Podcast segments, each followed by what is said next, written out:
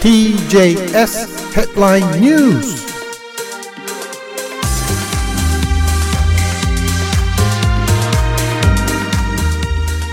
12月13日水曜日になりました。時刻は8時9分です。ニュースヘッドラインお送りします。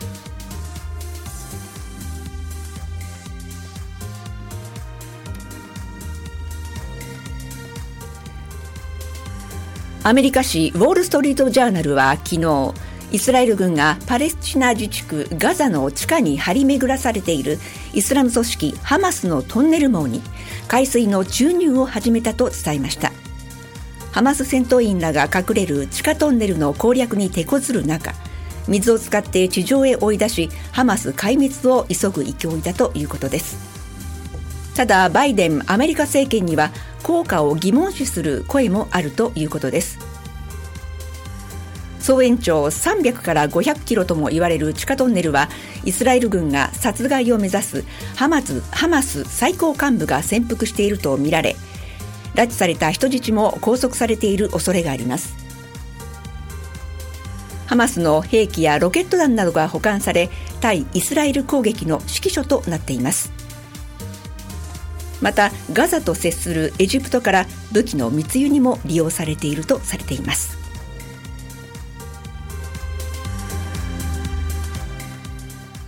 アメリカ電気自動車大手テスラは昨日運転支援システムオートパイロットの誤用防止対策が十分ではないとして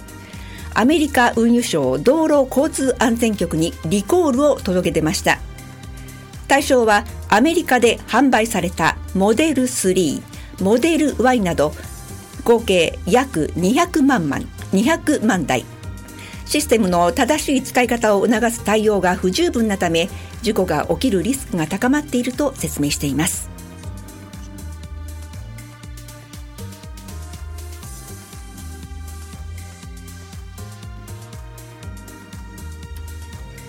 日本のニュースです。こちらもリコールのニュースです。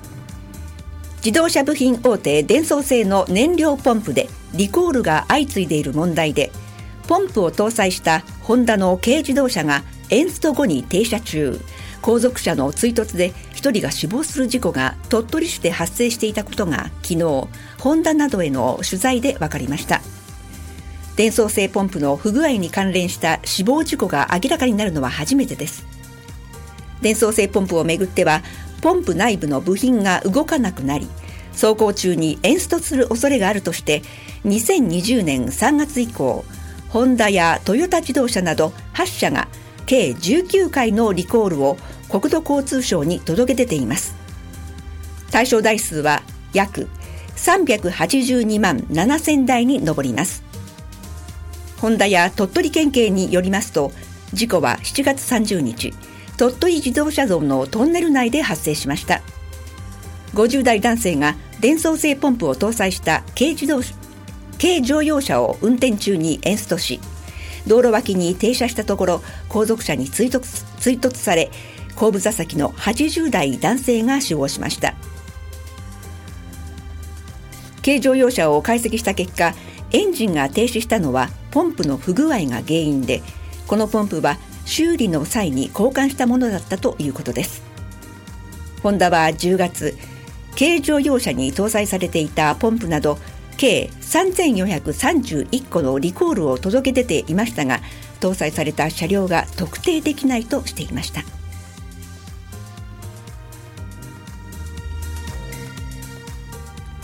厚生労働省は昨日天然痘に似た症状の感染症 MPOX に感染していた埼玉県の30代男性が死亡したと発表しました。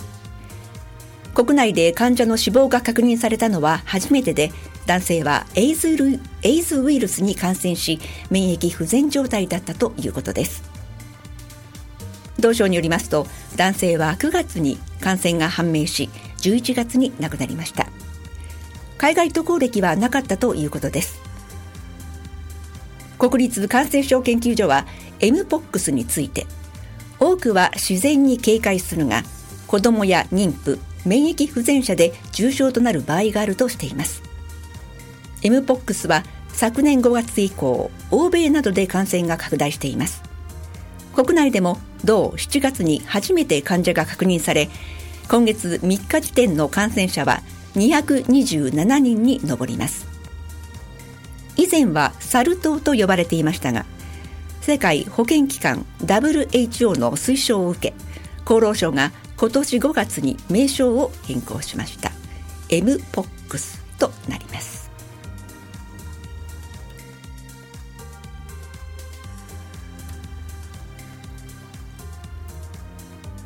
不法です。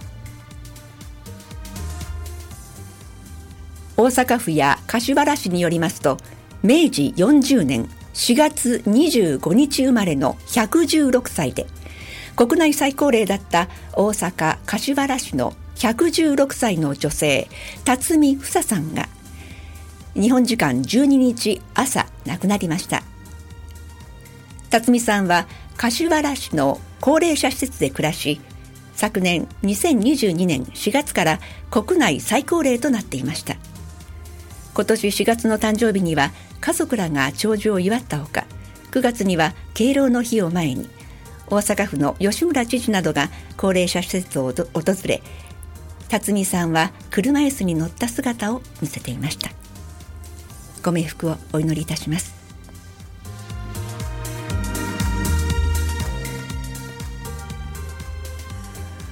もう一つ訃報です。NHK の元ニュースキャスターで外交評論家の磯村久則さんが今月6日骨髄異形成症候群のため亡くなりました。94歳でした。1929年に東京で生まれた磯村さんは父親の仕事の関係で幼少期を主にトルコで過ごし帰国後学習院大学に入学しました。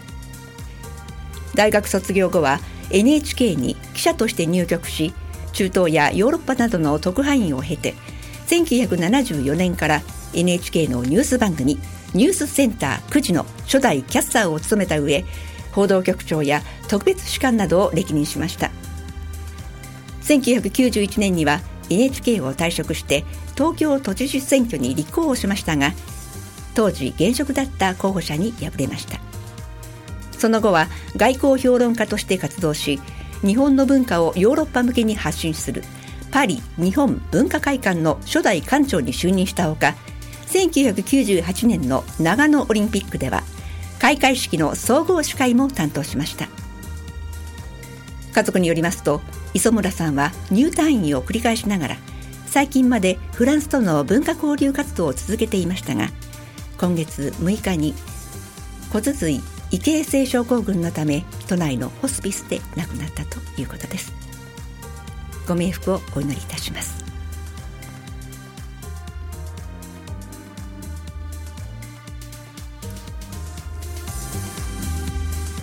では株と為替の値動きです。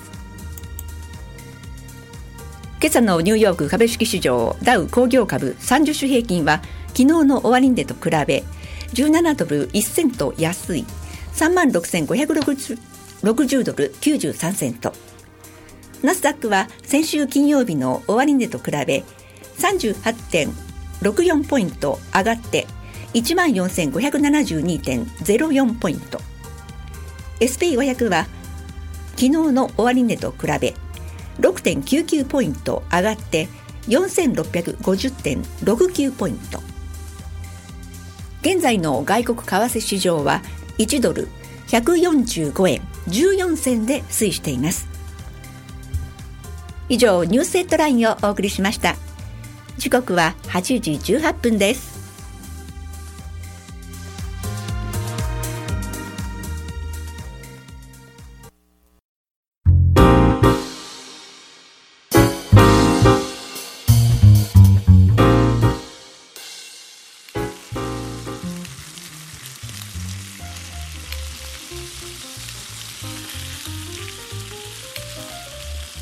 玉園がステーキ店をオープンします。日本全国から産地別英語日本産和牛を揃え提供できるお店ステーキライブラリーが11月29日にグランドオープン。最高級の US プライムビーフや厳選した和牛のステーキを味わえます。またオイスターやシーフード階段も楽しめます。お祝い事などはステーキライブラリーと言ってもらえるようなお店に仕上がっております。ステーキを身近なものに豊かな時間と豊かな空間を作り育む地域に根ざした活動をモットーに楽しくて魅力的な街を皆さんと共に育てていきます。ぜひステーキライブラリーをよろしくお願いします。詳しい情報は TJS ラジオのトップページにあります。パネルからアクセスしてください。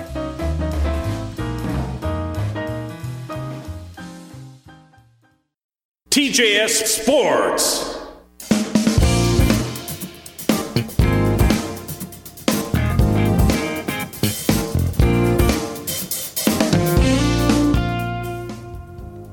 時刻は8時27分です。スポーツニュースお送りします。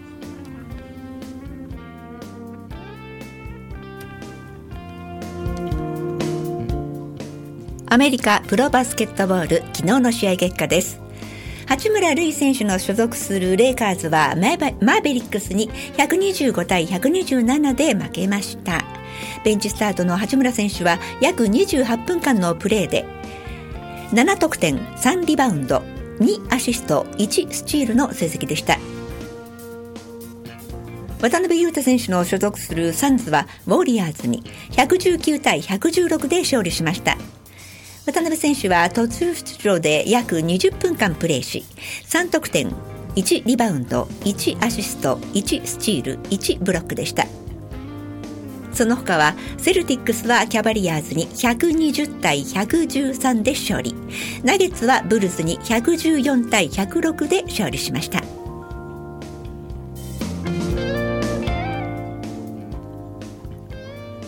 アメリカ大リーグで大谷翔平選手のドジャース入団が11日に正式発表され大リーグと球団の公式オンラインショップでは背番号17が入った大谷選手のユニフォームや T シャツなどの予約販売が始まりました。関連グッズの販売も本格化です。本拠地ドジャースタジアムのチームストアの店頭にも大谷選手のユニフォームが並びました。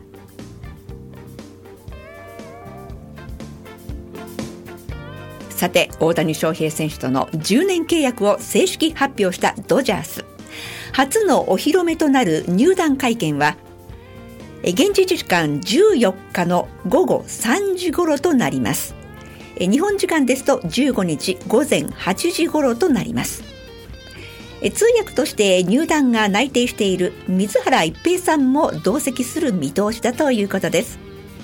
エンゼルス時代と同じく二人三脚で新天地に挑みます。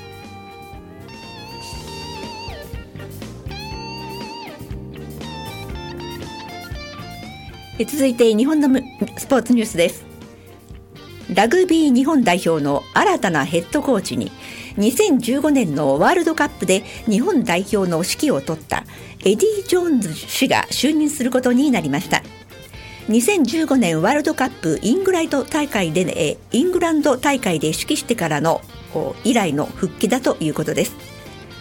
ラグビー日本代表のヘッドコーチをめぐっては今回のワールドカップフランス大会後にジェイミー・ジョセフ氏が退任し日本ラグビー協会は公認の人選を進めてきました。日本代表は2019年のワールドカップ日本大会で史上初のベスト8進出を果たしましたがベスト4以上を目標に掲げた今回のフランス大会では1次リーグで敗退しています。国際経験が豊富で日本ラグビーにも詳しいジョーンズ氏が4年後のオーストラリア大会に向けて代表をどう強化していくのかその手腕が期待されます。ジョーンズ氏は年明けの来年来月、来月1日にヘッドコーチに就任する予定で14日会見14日会見を行って意気込みなどを語ることにしているということです。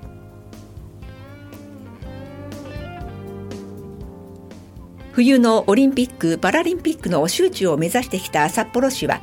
周知の時期が想定以上に遠のいたとして来週19日に関係団体などと意見を交わした上で今後の周知活動を停止する方向で調整しています。冬のオリンピック・パラリンピックをめぐっては2030年大会と2034年大会が札幌以外の候補地に一本化され2038年大会についても IOC 国際オリンピック委員会がスイスと優先的に対話を進めるとしたことから札幌市が目指してきた大会の招致が見通せなくなったということです。札幌市としては2014年から続けてきた活動に区切りをつける一方で世界的な温暖化を踏まえ競技環境に適した気象条件が整う優位性などから将来の大会開催の可能性を残したいという思惑もあるものとみられます。以上スポーツニュースをお送りしました。時刻は8時32分です。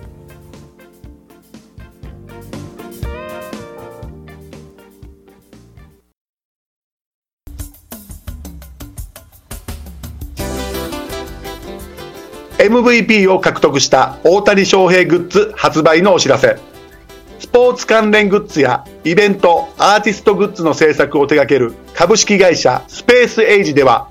MVP を獲得した大谷翔平グッズを11月28日からアメリカでも販売いたします。今回販売するグッズは T シャツペナントピンズビーチタオル缶クーラーステッカーの6種類です。この機会にぜひお買い求めください。詳しい情報は TJS ラジオのトップページにあります。パネルからアクセスしてください。